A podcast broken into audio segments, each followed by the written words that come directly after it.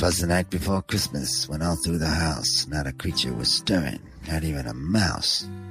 The stockings were hung by the chimney with care, in hopes that St. Nicholas soon would be there. This is Pod Dylan, the show that celebrates the Christmas music of Bob Dylan, two songs at a time. Proud member of the Fire and Water Podcast Network. I'm your host, the freewheeling Rob Kelly. And joining us once again is my pal, Harold Lepidus. Hi, Harold. Hey, Rob, how's it going? It's going great. Merry Christmas. I'm happy to have you back on the show. Yes, happy holidays, happy new year, happy everything that you celebrate or don't celebrate. Absolutely. Great, great all encompassing uh, comment there. Yeah, since this episode is falling on Christmas Day, uh, I just could not pass up the opportunity to uh, talk about Bob Dylan's Christmas album, the 2009 record, Christmas in the Heart. So, Harold and I are going to be talking about two songs from this uh, very interesting uh, little artifact in Bob Dylan's uh, recording career. Uh, we're going to be what, talking- what better what better present to open on Christmas morning than a podcast about Abs- Bob Dylan Christmas Absolutely, songs. absolutely, it's perfect. Uh, so we're going to be talking about the first song on the album, which is "Here Comes Santa Claus," and then we're also we're going to be wrapping up with the final song in the record, which is "Oh Little Town of Bethlehem." So, but before we get to these songs, Harold, uh, what was your reaction to this record? I mean, I put out a word. I put out the word on the Twitter feed. Hey, everybody! If you're a fan of this album, sound off because I was just sort of testing the waters to see who was a fan of it, and you responded very quickly. But what was your reaction to this when you, if you can remember, when you first heard that he was doing it? Probably one of disbelief because I, I had the same reaction. But what your reaction was when you got the record and, and you know finally got to hear exactly what it was?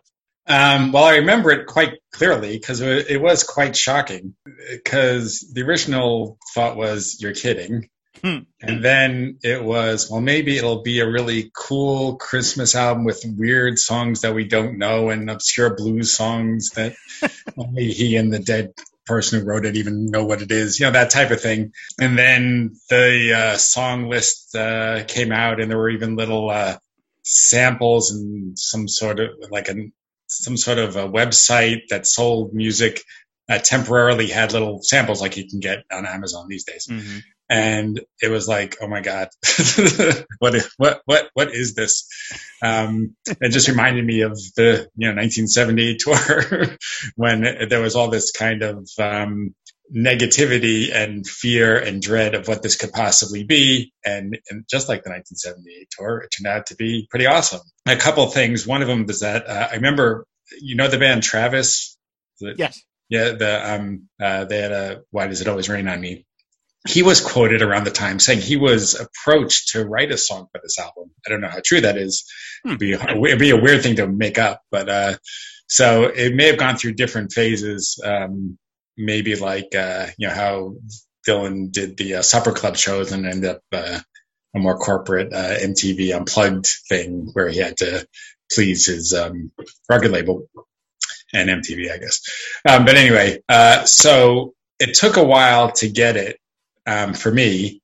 Um, first of all, let me. I have two things to say. First of all, I'm Jewish to begin with, and second of all, I like Christmas music, um, uh, and uh, so I, I, come from it from an outsider's view.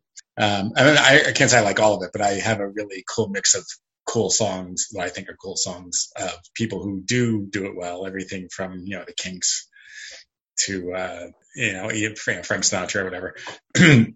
and uh, so I I I'm the only person I know that, that likes Christmas music. Um, and so uh, once I got the once you know the Jingly Bells start the album, and it was just yeah, this is what I feared, and then it became.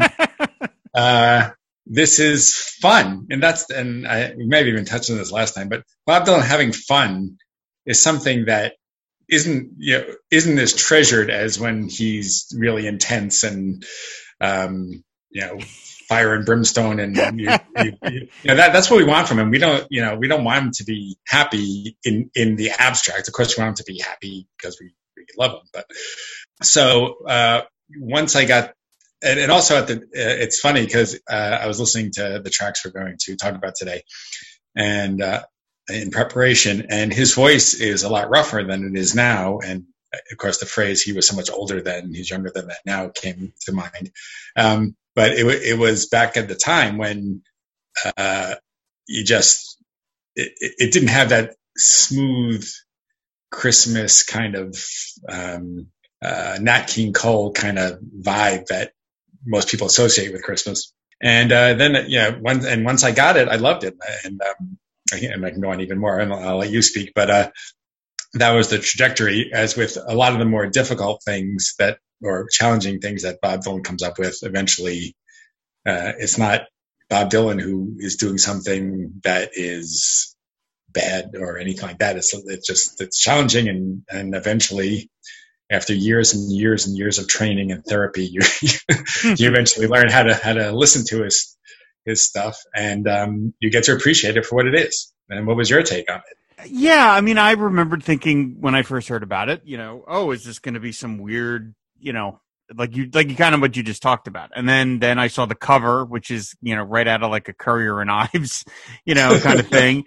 And uh, i mean in fact it is stock art from like the 1800s the the piece on the cover. And then you saw the the, the track listing i was like oh no yeah this is just a christmas like this is straight up a christmas album. And and yeah uh, i mean i will say the minute i heard that all the proceeds that Dylan was going to make from it were going to charities. In this case, the Feeding America in the United States, uh, an organization called Crisis in the UK, and then in perpetuity, the World Food Program. I immediately said, "Well, okay, I almost don't even care whether this is all that good because it's an it's a good thing, you know, it's a good thing." And, and um, it's interesting you mentioned his vocals because obviously, from what we've heard over the years, as his voice has gotten craggier and craggier, he has he has enough control of his instrument to lean into that cragginess or lean out of that. And there are some songs like, you know, a lot of the songs he sings on the Sinatra covers records, which of course we didn't know were, were coming when this mm-hmm. came out, are a lot smoother sounding. And like, say, uh, I made up my mind to, to give myself over to you is very kind of smooth. But on this record, he's really leaning into the, you know, the phlegmy you know, kind of thing. Which is like, okay, that's clearly what you know. He's that's on purpose. Clearly, he's mm-hmm. you know he's clearly trying to sing it in this particular way, which initially might seem a, an odd fit with these Christmas songs. But uh, you know, and so the record comes out, and I listen to it, and um, you know, I mean, there's some fun stuff in here, and we'll talk about it. And I did cover one of the songs from this record way back in episode 34 of the show. I did the "Must Be Santa," which, uh, to my mind, remains one of the most fun things I've heard him do uh, in in like the last 25 years. I mean, the video, the song, uh, I just love everything about it. But I was shocked at like, and I guess I shouldn't be anymore. But I, I was shocked. I was shocked at the the the vitriol that was met with this that this album was met with when it came out. Because to me once you establish it's for charity how much of a grinch do you need to be to really kind of like want to shit on this thing? Now mm-hmm. just because someone's doing something for charity doesn't mean you can't judge it as a piece of art on its own merits and you can say well you know it's not that great. Their heart was in the right place but uh, but i was I just remember thinking a lot of critics were like one one you know notable critic. Uh, you uh, they list a bunch of uh, notable critics on the Wikipedia page. Like one critic gave it one star. Like really, really, you know? I mean, this and I was just like, and a lot of it seemed to be it was the criticism of the voice. And I thought, well, what were you expecting? but you know what I mean? It's like that's like buying like an Adele record and being like, "Wow, the, a lot of these songs are about romance." What the shit? You know what I mean? It's like that's kind of what it is. And I, yeah, I just, I, I just was sort of flummoxed by how much people seem to want to hate on this thing, considering he was doing this as a as a an altogether good thing. He's helping feed people with food insecurity, and I just that made me want to defend it that much more because I just the boy even even to this day in 2009 after all this guy's been through and how much it's been shown that he is kind of ahead of the curve on these things there's still some critics out there that are almost like salivating to roll up their sleeves and be like I can't wait to stick it to this Dylan guy. And I just like what is uh, you know what is that about? Yeah there that it, it's happened less since he won the, the Nobel Prize, I think. Little, but um, yeah.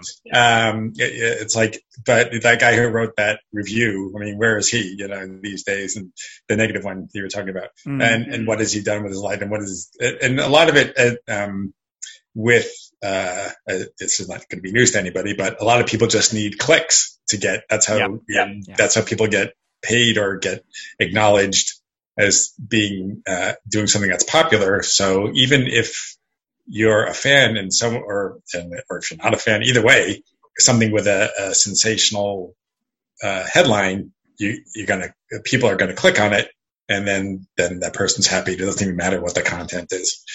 But yeah, and there yeah there there are certain people that uh, there's certain celebrities that people like to um, poop on. I don't know what, what the what the language barrier here. Don't worry about it.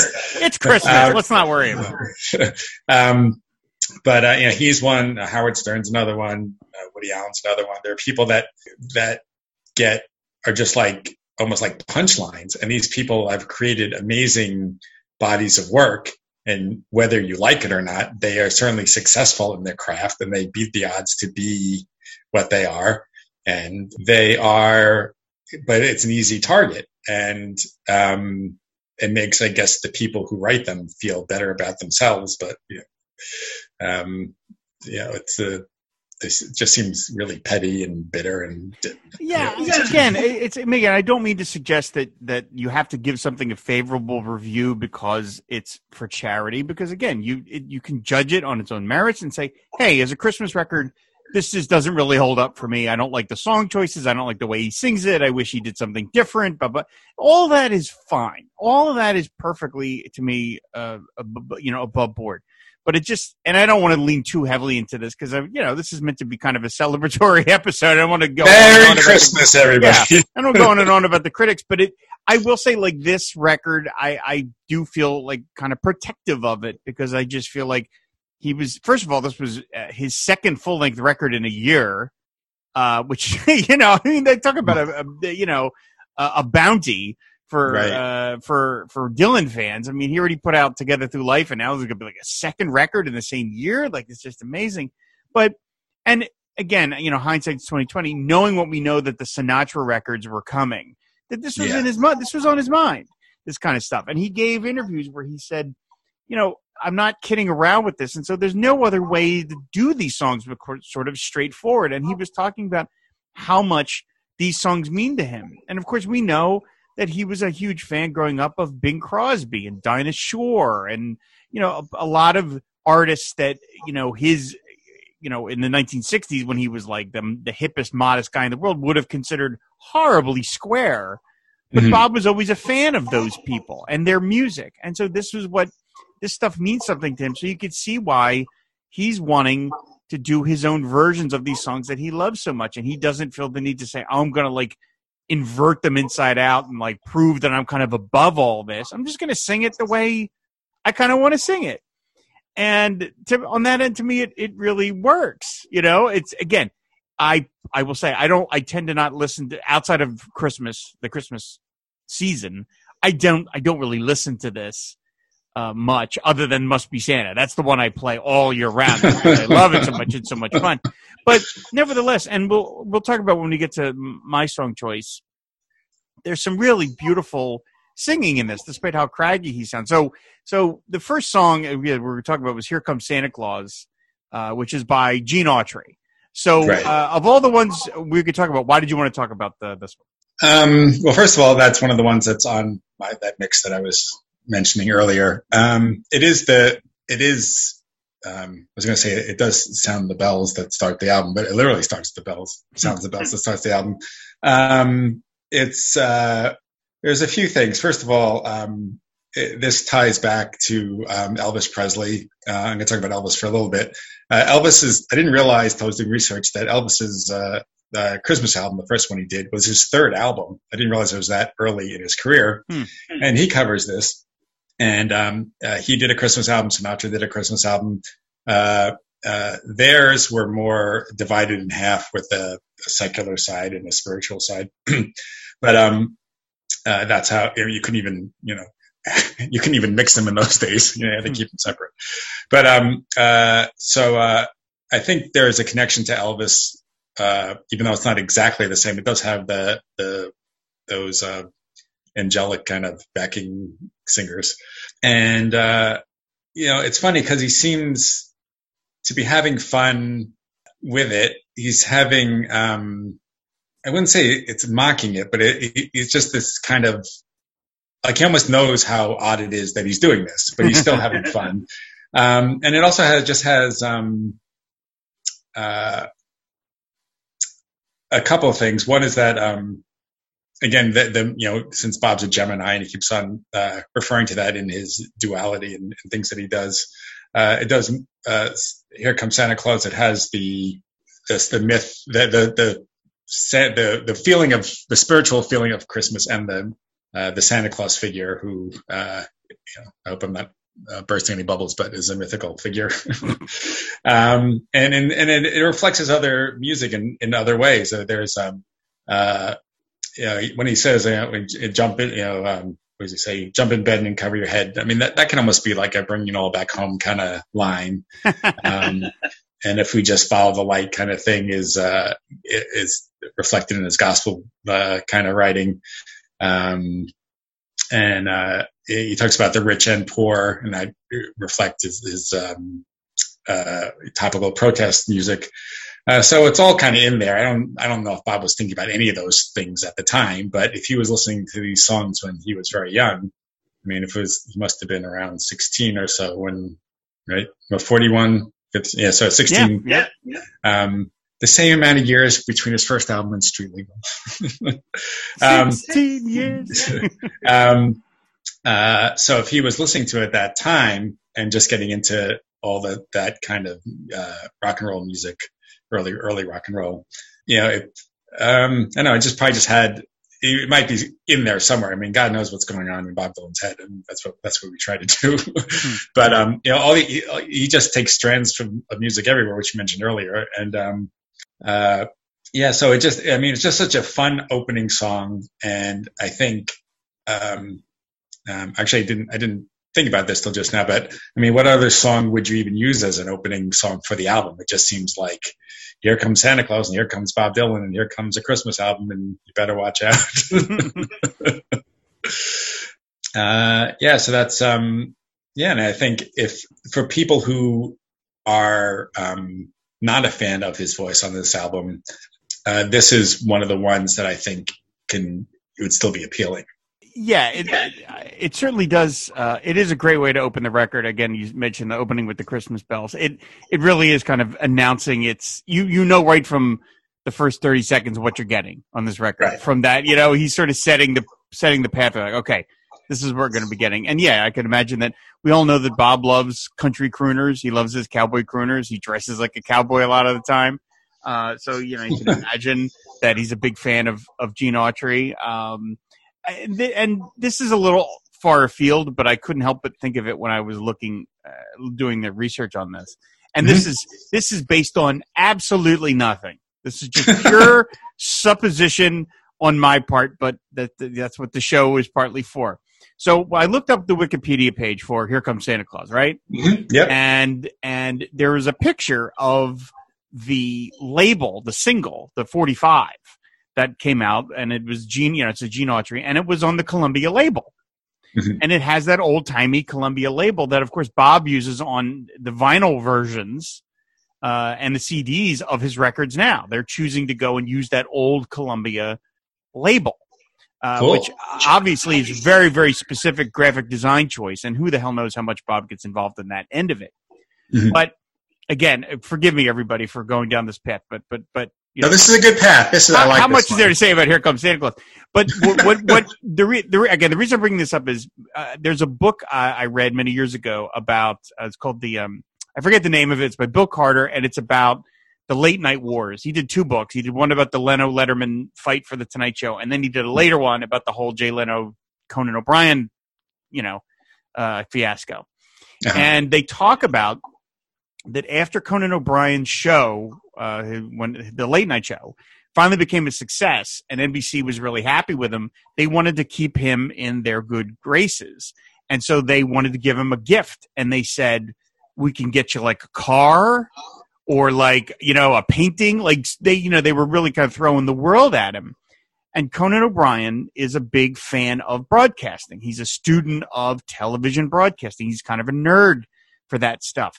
And instead of asking for a car or a painting or something incredibly lavish, he asked them, Do you guys have one of your old RCA microphones that you used back in the radio days? And they were like, Yeah, maybe. And they went and they went and sent some, you know, intern to go into the warehouse and find a vintage microphone.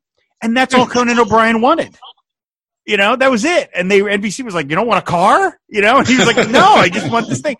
And then so when I see the vintage Columbia label and I see this Gene Autry, I have to wonder: has over the years has Bob Dylan kind of done that from for from Columbia Records? Has he? You know what I mean? I'm sure they offer him bonuses, signing bonuses, do various things to keep him in house because he's you know how many people are how many labels have somebody of that legendary stature and you know, how many more cars can Bob have? How many more boats right. can he have? You know what I mean? So I got to wonder, like, does he ask for, like, hey, do you have, like, old Gene Autry, you know, uh, lyric sheets somewhere? You know what I mean? Like, I wonder if he's into that kind of stuff. It makes me think that he does. And the other reason I think about it is I heard years ago Tom Petty got Bob a vintage jukebox for Christmas. Because mm-hmm. of course, what else do you get Bob Dylan for Christmas? like, well, you know, what else is there left to get him? So again, he also, well, he also got him um, uh, uh, XM radio. before before he was on XM radio. That's amazing. I'm trying to imagine setting setting Bob up for that. You know, yeah, someone had to set up for him. Where's my USB port? You know, I mean, stuff like that. All right, Bob. You know what I mean? Like again, I'm sorry for for going down this path, but it when I see that Gene Autry was on the Columbia label and that's Bob's label, and here he is covering a Gene Autry song, I just think is Bob like really into that stuff, like the history of it?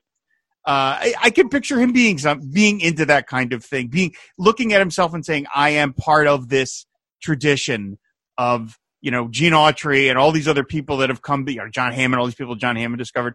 I, that's something I can imagine Bob being into. I, I get I could be completely wrong, but it's just when I saw that label, that's what I thought of. Yeah, I mean, he, he is that contradictory person, which is you know news to no one listening. but um, yeah, sometimes uh, it, it's he seems so aware of all sorts of things of history, uh, all sorts of things. Um, uh, someone I know, you know, he he he misses the old world. And um, I remember talking to someone um, who spoke to him. She's a DJ. She was a DJ and spoke to him. Uh, speaking of Tom Petty, I believe that when Tom Petty was at Madison Square Garden, and when she mentioned she was a DJ, he said, you know what? This is a paraphrase, a paraphrase of a paraphrase. Um, but said, you know what I really miss? When radio stations were local. And, wow. you know, cause, um, yeah, because now, it, you know, Sirius XM or whatever you listen to, or yeah, there is some, of course, some local radio, but aside from college radio stations, maybe it's they, they have playlists and it's all corporate and, and not a lot of freedom. And, and this is again not news to anybody. But yeah, he he misses the old world, and that's kind of where he lives. yeah, and, um, that pirate radio station, you know. Uh, yeah, yeah, exactly. Totally. And um, he just try to tries to keep it as um, old school as possible. Uh, I'm still working on. I haven't listened to your um, talk about the tour yet because I'm, I'm still working on my review, believe it or not. um, but uh, um, uh, but I was, I was, you know, I'll, I'll give you a preview. Um, it just seemed like there were certain things that were uh, a nod to the past, like when and like when he was doing um, uh, got to serve somebody. He seemed like he was Little Richard. He was just doing Little Richard. He's standing there like Little Richard and playing it like Little Richard. Um, on um, uh, the one from Nashville Skyline, um, to, to be, be, alone, with you. you. Yeah, I mean, at one point he says, "My eyes are still blue," which is a Hank Williams quote. It seems like he's, uh, you know, it's like you know the, the 473 names he mentioned on um, you know Murder Most Foul. um, it seems like he's he, he, wants to name check a lot of people and, and pay tribute more. Um, I mean, he always kind of did that, but um, it seems like it, it's more blatantly uh, uh, making uh, nods to the past, specific clues, which he always does. But Um, anyway, so, um, we're getting off track here, but um, but uh, but speaking, well, I can tie it together. So Little Richard was um, someone who also uh, started off as a rocker, went completely gospel for a while, and didn't do any rock and roll for a while, and then came back. And also, he can he said he was Jewish for a while, and one quote said that Bob Dylan had something to do with that. Huh. So so anyway, that's tying it all together. nice nice little bow. Speaking of going down rabbit holes, and You're bringing it all back home, Harold. Uh, yeah. that's that's really confounding, though. That is a really fun little detail. Um, yeah, I found this great quote from David Hidalgo, who played on the record, and he talks about working on the, the record and Bob's processes, and he says, uh, "I mean, these songs, you know, they've been around forever, and everybody knows them." And you have to be reverent, and you have to do them justice in a way. So we, before we did Silver Bells that first day, I think we listened to Bing Crosby and Dean Martin doing it. We'd listen to say the Christmas song, We'd listen to Nat King Cole's version. We'd listen to Mel Torme's version. And we'd be like, well, we can't do that, but we'll do something that works. We'll make it our own. You know, to try and one up Nat King Cole isn't going to happen. So we'd come up with a different arrangement. Other songs, we'd listen to Bing Crosby and Sinatra doing the same song, Burl Ives doing the song. We'd listen to the Louvin brothers doing the song and just kind of pick a direction, you know, take elements from each one and just try and find something until Bob felt the band had a feel for it. If we started playing it and it wasn't happening, we'd go back and rethink things. There were a few times we'd do a song and Bob would take it home and listen to it overnight. And the next day he'd come back. Let's try that again. We'll do a different take on it. It was wide open the way he works. Uh, that sounds like so much fun. I mean, as someone who can't play a, a lick of, uh, not a note of music, that just sounds like the most fun way to make a record imaginable to sit and listen to these classic songs and just sort of hash it out and say, well, well we could eh, we could do kind of this Mel Torme thing, but not exactly that, and then come back the next day and try it again. I mean, that I mean, I know. I mean, obviously, Bob Dylan is in an incredibly fortunate position, earned, obviously, well earned. Right. That there is no studio clock ticking. Presumably, I'm sure he makes the records when he, you know, at the speed he wants to make them. But at the same time, 33 and a third. yeah, you know, yeah. I mean, you know, I mean, I'm sure that there's no Columbia executive going, you know, Bob, we got to get out of here. You know, you've been this has been costing a lot. That doesn't happen. Nobody talks about Dylan like that. But I just, I, I think, I, we, actually, in the 1980s, I think they did. well, in the '80s, yes. I just mean, but not now. anymore. Yeah, he proved them. He Uh, outlasted all those other executives. Sure. Exactly. Yeah, I'm t- completely.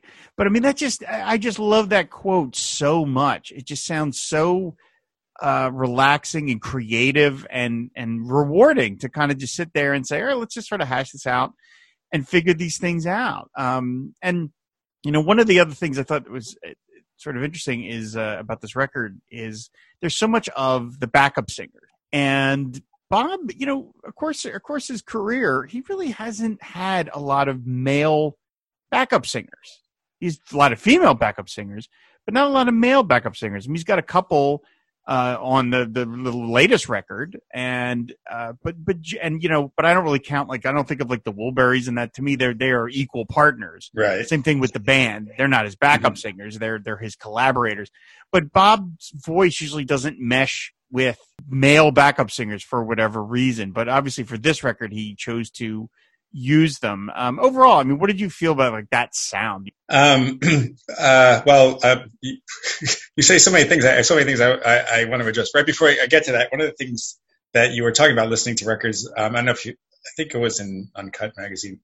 They interviewed the people who played on um, Modern Times, and I remember, uh, you know, a lot of those, a few of those songs are based or sound like they're based on like Muddy Waters records, um, and just changing the words slightly.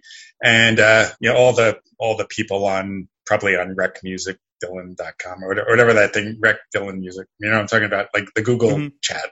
Yep. Um, they were saying, well, it's not really Muddy Waters. It's, you know, it's originally done by 1929 by blah, blah, blah. And then people are just over intellectualizing it. And then the guys in the record said, yeah, Bob got a muddy red, got some muddy water records and said, yeah, play it like this. um, you know, sometimes I think we, you know, for, you know, and, and I'm talking to myself, you know, it's like, you know, sometimes we overthink these things Mhm. but um um yeah this uh well the, yeah it had to be those singers that on christmas in the heart to make it what it is. It, ha- it, it almost, that was the first thing that was shocking. And then it ended up being Bob Dylan having fun. You know, I just, I can just see him saying, yeah, let's go all out. We're, this is going to be like a 1950s Christmas record. And we're, what do you, well, what do you need, Bob? Well, we need, you know, these, you know, these beautiful sounding female backing singers and we need these arrangements and we need jingle bells and we you know, get a Christmas tree in the studio and you know, whatever, you know, just, we just, we have to get in the spirit of things. Um, again, you know, I don't, and I don't know if you go back to the uh, thing I was saying before, you know, was originally supposed to be a different concept, uh, you know, something we don't know, but, um, but once he got into it, um, he, it, you know, does it, does it go against, does it, does it mesh with his voice? Um, you know, when I was listening to "Here Comes Santa Claus" like on repeat, um, you know, it, it, and you know, it sort of comes and goes, you know, and uh, it, you know, there's Bob's voice, and then then the the backing singers, and a lot, and uh, um, I think that it that was a jolting thing initially. I don't, I, um, I don't feel that way anymore because I take it as one uh, concrete statement, so to speak. It's a, it's just the way it is, and that's um, it's supposed to be 1955 with uh, the 2009 Bob Dylan, you know, the and that's what you get. And and he's he, in, and you can you can hear him smiling. I think when he's. Mm-hmm.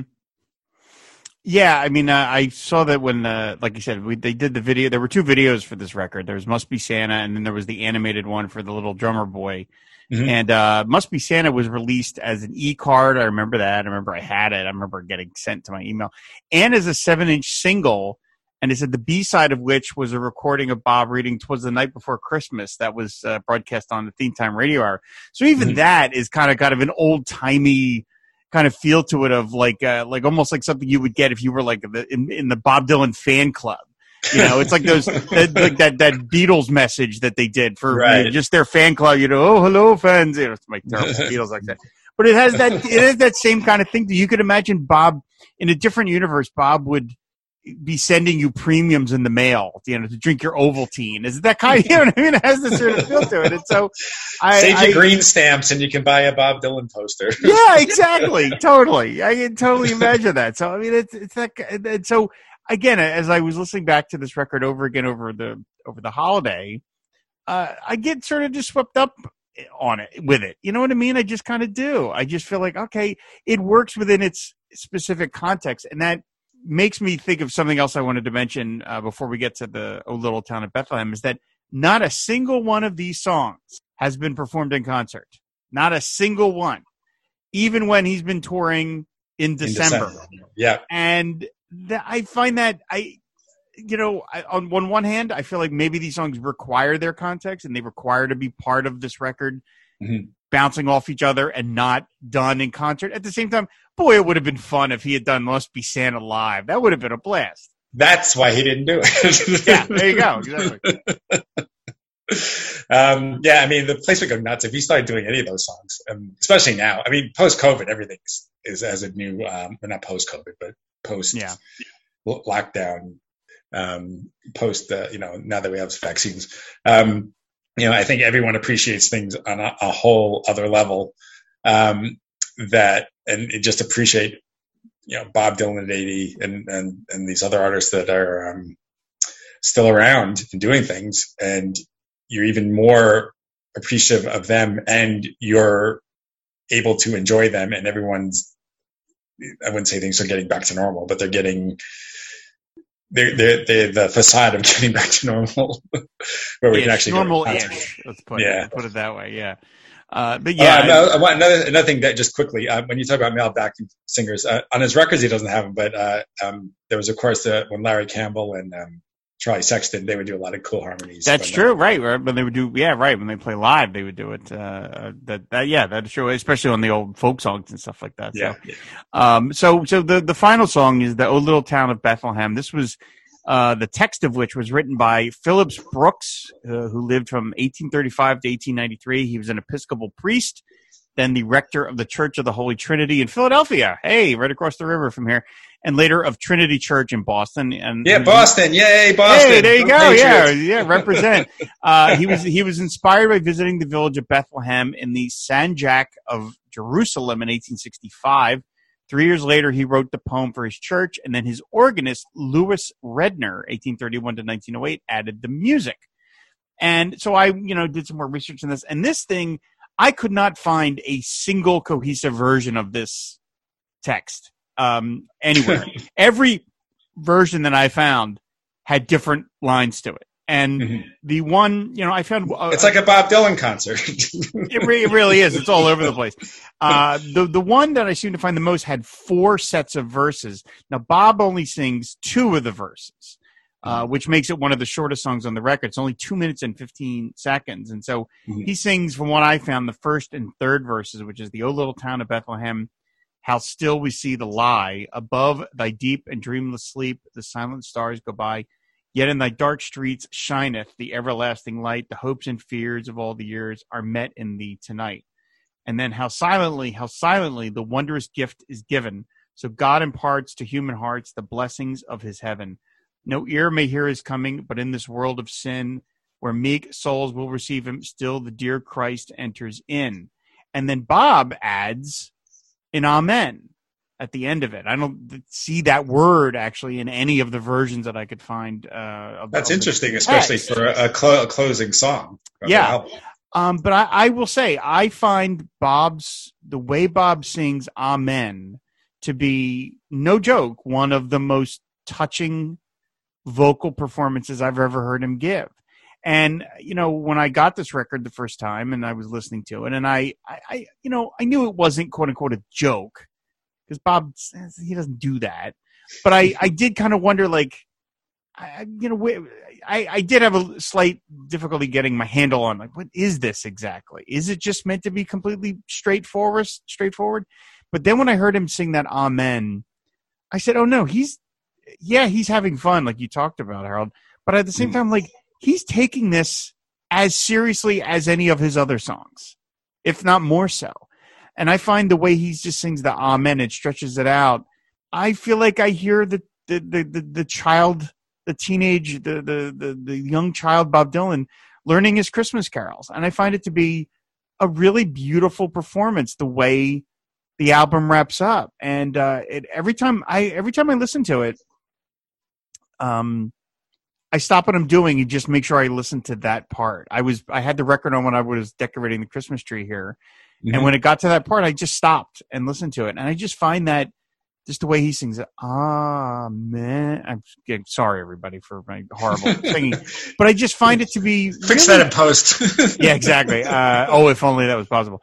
I, I just find it incredibly beautiful, and I I'm like, boy, the whole record was worth it just for that little bit at the end. I just think it's gorgeous. Yeah, it is. Um, you know, and again, uh, like you, I was uh, uh, preparing for the interview by uh, listening to it, and he. This is one of. This is a song, the performance um, interpretation where his voice at the time emphasizes the emotions in the song, and it all. Um, uh, you know all the uh, I know I don't want to say pain and ache and suffering, but the, all the you know whatever whatever heartache kind of I don't even know I guess spiritual longing. I'm not sure what term to use, but anyway, whatever it is, the the the the way he sings it with that voice, you know, as someone who has seen a lot and um, you know Daniel Lanois you know he's lived a lot of lives down there in the trenches and all that.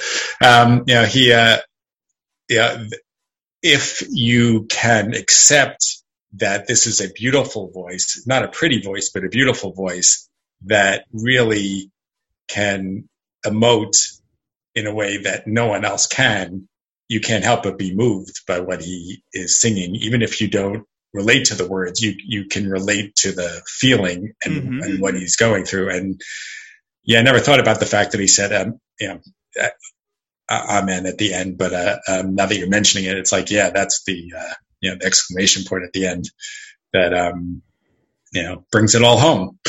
yeah, I said I I listened to that and I just it, it works on me every time. I just think he's being he's really putting across how much these these songs mean to him. And then again, going back to what we talked about, the fact that this is done for charity, I just look at it like this is this is just entirely a good thing. You know, this is just entirely. And I've bought this record on vinyl, and mm-hmm. I've bought it on uh, streaming, and I've bought it on CD, and mm-hmm. you know, I like to think, all right, all that money went to charity, and it's just like good for, good for you, Bob Dylan. You know, I mean, good for you. And so, uh, yeah, this is, uh, you know, yeah, is is it going to, you know, is Bob going to go down along with, you know, Mariah Carey and all these other people that have these, you know, Christmas classics? No, but mm-hmm. as you you talk about, it makes you feel something, and this record makes me feel a lot of things. It, it, it puts across the warmth he has for this music and how much he loves it, and I may not have the same feelings about it, but it gives me that sense of joy. And as I said in the episode when we did Must Be Santa, man, I want to be at that party. Uh, I want to be at a Bob Dylan party because they look like, aside from the guy getting drunk and jumping out the window, uh, it looks like a lot of fun. And uh, as you said, you can sort of hear the smile in his voice, which is just marvelous. Yeah, um, yeah, and uh, it's uh, as you say, uh, one of one of the, going back to this, I mean, said early on, and what, one of the one of the thoughts that I had was that it is for charity, and if people are going to give it negative reviews, that's going to affect the amount of money going towards tra- charity. Mm-hmm. I mean, it, it's it's a it, it's you're by being you know a smartass or whatever, trying to get clicks on your um, your uh, web page or whatever. You know, someone's not going to eat or something, and um, yeah, it's uh, yeah. But that, I mean, it says a lot about the world and kind of predicted the future in a way. Some of the things that have happened since. But um, yeah, and uh, another thing, you know, hearing Bob Dylan being vulnerable in that way. I guess that's the word I was thinking about before.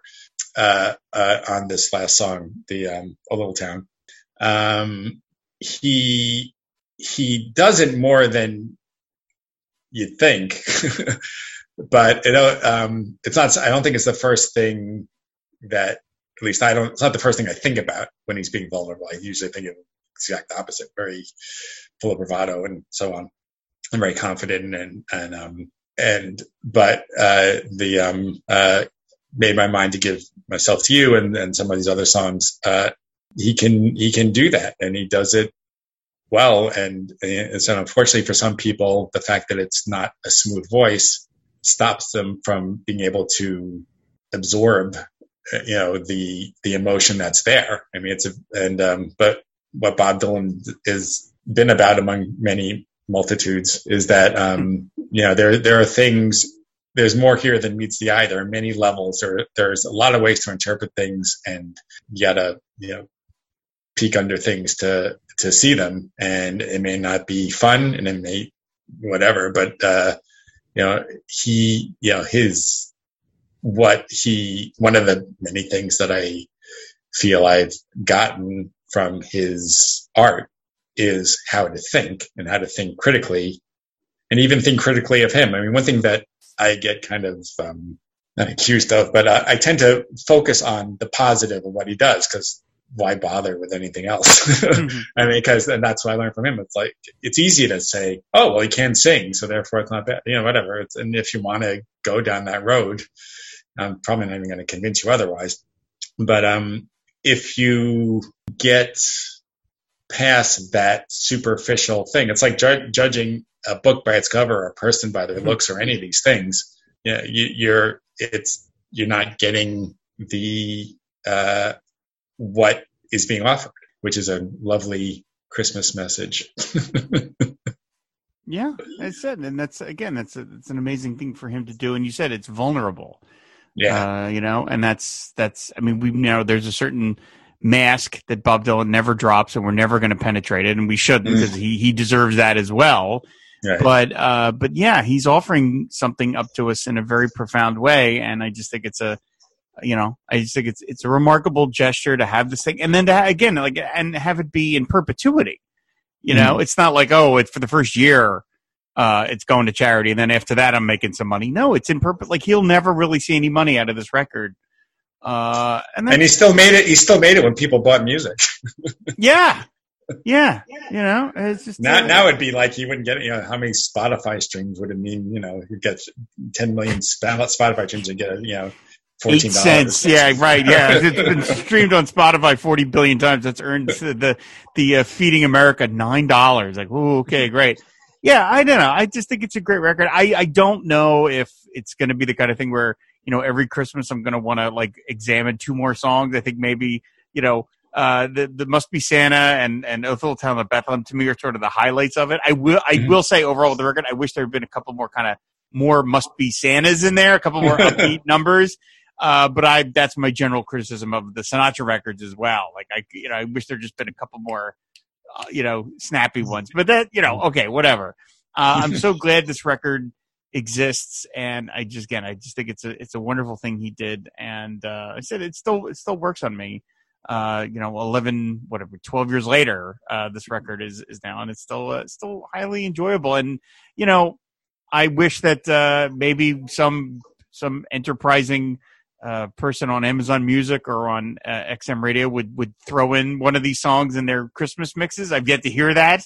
Uh, Mhm. but you know, that would be fun to just stick in Must Be Santa in between, uh, Bruce Springsteen singing Santa Claus is coming to town or something like that. You know, it wouldn't be too bad. I think people could put up with it for three minutes. Well, speaking of it must be Santa, I don't know if you you um, discussed this in your podcast. I, I haven't listened to all 150 of them, but um, Damn it, Harold. uh, I'm catching up. I'm catching. Um, uh, did you do you even remember? Did you cover um, the when it's based on a Brave combo version, and then Bob Dylan made a reference, an obscure reference to Tiny Tim? Did you? Do you know what I'm talking about? I don't. I I don't remember. Uh, that was so. It was like five years ago we covered it. What what was the reference? Um, so, and again, I'm just remembering this now, um, but he he did an interview to promote the album, and he mentioned that Must Be Santa was based on a version by Brave Combo, and then Bob Dylan said you should hear their version of Hey Jude, and the version they did with Hey Jude was backing Tiny Tim, Wow. but he didn't say it was Tiny Tim. You know, he had to, you know, even know. but I, I just happened to know. I just happened to have that CD and um, I think it was a little reference to his old uh, Greenwich Village and Woodstock buddy Tiny Tim. Oh, that's God bless funny. us, everyone. yeah, yeah, yeah. Right, the Christmas. There it is, the Christmas again. Oh, that's uh, it that's all ties together. See how deep he is? I mean, it just never ends. Per- yeah, that you know what? That's a perfect place to stop. That's a perfect place to stop this. So, well, Harold, thank you for coming back to the show so soon and and doing this with me. Like I said, it just the timing of it was just too perfect that this show was going to drop on Christmas Day. How could I not talk about two songs from Christmas in the Heart? So, uh, thank you so much for coming back. I really appreciate it. Oh, I, my pleasure. Um, uh, I really enjoy um, uh, this interaction with you. You're, uh, if you don't mind a, a little Christmas compliment, uh, you're very good at what you do, and I enjoy, and you make me feel very comfortable. So thank you very much. Well, thank you. So now, when you were on the first time, uh, the question I asked you, the sign off question was, what song did you want to hear Bob open the concert with? Well, Bob's concerts have come and gone. We don't need to talk about this. So I've changed the question. You're going to get a, you're the, get going to get this other question, which is from the Pomegranate County Irregulars on Twitter. If you got invited to a Bob tribute concert, Harold, and you were on first, what song would you perform? Um, one of the best songs from Hearts of Fire, Had a Dream About You, Baby. I like that song. I know there's like a lot of Bob fans don't like that song. I like that song actually. And there are two different mixes. You know, there's one on on the um, the soundtrack, and then there's one on uh, Down in the Groove. it's it's up tempo. You know, it's up tempo. It's fun. It's Bob having it's fun. fun. song. You go- Yeah, it's a fun song. I like that. I like that song. Actually, I like that song. So, all right, good good pick. Good pick. So, uh, why don't you tell people where they can find you out on the internet? Um, well, uh, the I have a uh, a podcast which is uh, Boston Harold podcast, and not not to be confused with the Boston Herald newspaper con- uh, podcast. Um, I have a couple of interesting things that I'm still working on and editing um, coming out soon. Uh, uh, I'm on Twitter uh, at Dylan Examiner. I think I used Yeah. to be write for something called Examiner. I'm on Facebook. I'm on Instagram, and um, and I'm on Twitter a lot, and and and uh, and uh, pod Pod Dylan and I interact quite a bit on, on Twitter, so that's one way to find us. Absolutely. Well, again, you, you heard everybody. Find find Harold on all those different uh, places. Uh, this is the final show for Pod Dylan of uh, calendar year 2021. Next Saturday will be uh, January 1st, 2022. Uh, so I just want to extend a big thank you to all of my guests uh, that were nice enough to come by and talk with me over the course of this show. there were some, you know, big excitement developments uh, when it comes to, to Bob. We had Shadow Kingdom and we, you know, the return of the touring, and it was just uh, a great year for the show. I, I just, I enjoyed this show more than I did before, and I always think I enjoyed as much as I can, but every year I seem to enjoy it a little more. It's just, it's just a really fun project for me to work on, and I, I really appreciate everyone who took the time to come onto the show and, and talk with me. It's just very, very much appreciated, and I look forward to covering more uh, Bob songs in uh, 2022. So I said that's going to do it for 2021, everybody. Uh, you can find back episodes of the show on the website, fireandwaterpodcast.com. You can subscribe to Pod Dylan and then Podcatcher of your choice. And then finally, I have to thank our Patreon supporters over at patreon.com slash FW podcast. So big thanks to Robert Ward, Steve Cronin, Max Hutzel, Sebastian Krog, George Doherty, Joaquin Meckel, and Paul Ruther for their support of Pod Dylan. I really appreciate it, fellas. Thank you so very much. So that is going to do it. Have a Merry Christmas. Have a happy holidays, everybody. Have a, a safe and happy New Year. And we will see you in 2022. Uh, until then, bye. That's the way you get titles of songs. You hear something. Uh, I'll give you a good idea what uh, happened in uh, Hollywood when I was riding the Hollywood Parade why the kids were all yelling, "Here comes Santa Claus! Here comes Santa Claus!" And I made a, a note of that, and uh, I wrote the song "Here Comes Santa Claus" and recorded it, and it was one of the biggest hits that I've ever had.